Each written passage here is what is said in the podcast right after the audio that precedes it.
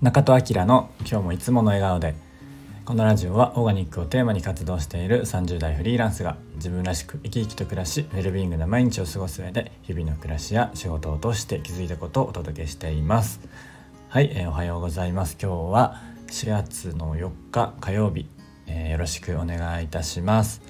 えー、今日もね天気が良くて仙台は宮城県は今本当、え桜が今ピークですね。今週末ぐらいまで結構見れるんじゃないかなと思います。僕はちょっとあんまりゆっくり車越しぐらいからしか桜は見れてないんですが、えー、明日から関西に行っちゃうのでちょっとこっちでお花見はできないのかなと思っております、えー、で今日はですね、えー、昨日釣りに行ってきたんですがえー、そのね、えっと、少しだけお話をしたいと思います。僕はですね20年以上も、えっとね、小学校5年生ぐらいから本格的にというか趣味として釣りを始めていて今35なのでもう20年以上223年、えー、釣りをやっています。その前はねあの親と、えー、軽くねこう海釣りとか行ったりしたことはあるんですが、えー、本格的にハマったのはバス釣りブームがあって小学生の時にそこからね、えっと、近くに池とかがあったので友達とかと行くようになって、まあ、ちょうどね、あの父親も釣りをしている人だったので、えー、そこから一緒に連れて行ってもらうようになってそのまま、えー、ずっと釣りをしています。でえっと主にねこのルアーフィッシングと言われるルアーを使って釣りするものとかをメインに、まあ、餌釣りもね、えー、ちっちゃい時はちっちゃい時は20代まあ、学生ぐらいの時とかは船も乗ったりとか、えっと、海でね父親と一緒に船乗ったりとかいろいろやってたんですけど、えーとね、こっちに東北に来て最近やっているのがフライフィッシングという釣りです。えっと、川で、えー、主にやっていてもちろん海でやるフライフィッシングもあるんですけれども川ですね特にその渓流と呼ばれるものとか本流と呼ばれるものがあるんですが、えー、結構ね山の中入っていってこう川まで降りていって、えー、釣りをするというものなんですけれども。ずっとね昔からほんと釣りハマったぐらいの時からフライフィッシングやってみたくて、えー、なかなかねずっと結構ね他の釣りと比べて難しくてですねなかなかこう一人だとやれなくて教えてもらう人がいないとねなのでこうやりたいなと思いながら道具もねちょっとだけ持ってたんですけど、えー、それでもなかなかできなくてこっちに来て教えてくれる方がいらっしゃって、えやれるようになりました。まだね初心者なんですけどでフライフィッシングって言って何がいいのかっていうと難しいっていうのもあの醍醐味の一つなんですけどもともとフライフィッシングってイギリスとかの方で発祥して始まっていて、まあ、アメリカとかに広まってあのよりねこの普及していったんですけどもともとはあの割と真摯なスポーツとして、えー、こう始まってたというかあのされてたんですけれどもなので、えーと、向こうだとハンチングとかねああいう狩猟みたいなものも割とこうそういう位置づけになると思うんですけど、えーと、シャツとか着てあとネクタイとか締めて、えーと、ツイードのねジャケットとか着てハンチング帽かぶってみたいな感じで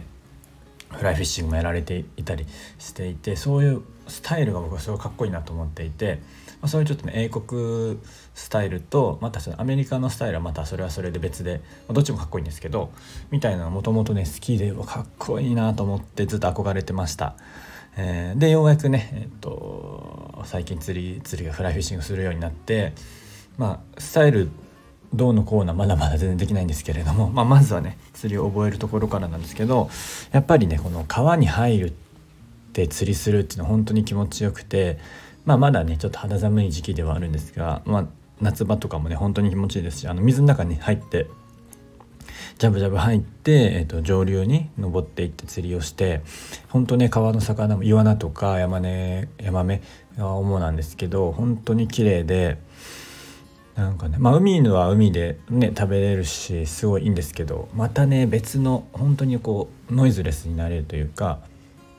あのもちろんね携帯の電波とかも入らないし結構あとね体動かすとずっと川歩いて、まあ、帰りも下ってみたいなので体力も必要なんですけど、まあ、それはそれがで、えーと、結構ね気持ちよくて結構ね最近はフライフィッシングにはまっています。まだあの初心者なのでもっと探求して上手くなりたいなと思ってるんですけどっていうのをね、えーと、と今年もまたシーズンが始まったので、えー、行きたいなと思っていますせっかくね宮城に、えー、いるので東北にいるのでいろんなね川とかにも行ってみたいなと思っていますまあ、とはいえねまだこの上手じゃないので練習しないといけないんですけど結構ねフライフィッシングは公園でね投げる練習とかもしたりする人も多くて難しいんですけど、まあ、そういうのもねちょっとまたやらないといけないなと思っています。えー、今日はね、えー、僕のフライフィッシングシーズンが始まりましたっていうことなんですけどもあのもしね興味ある人とかいたら他のねやっぱりそのルアー釣りとか餌釣りに比べたらマイナーなんで情報とかも少ないんですけどやっぱこのスタイルとかあとその自然に対するこの思いとかその魚に対する扱いとかみたいなのって、えっと、やっぱ他の釣りよりその、まあ、渓流の釣りって結構このスマートというか、えー、まあ距離自然の中にねより入るっていうのもあるし結構ね、まあ、川魚が弱いっていうのもあるんですけどその辺も結構あのそういう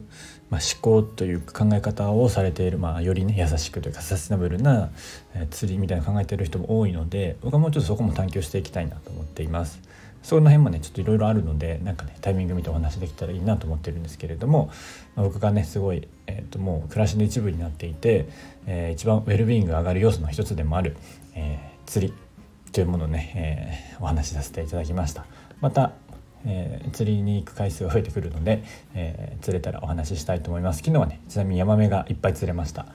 シーズン初めての兆候にしては結構ねいい、えー、思いができたので、インスタグラムとかにはね写真上げているのでもしよかったら、えー、見てみてください、えー、ということで、えー、皆さんもねもしよかったら次行ってみてください。はい。では今日この辺りにしたいと思います。はい、えー、今日も口角上げてにっこりとお過ごしください。今日もいつもの笑顔で。thank you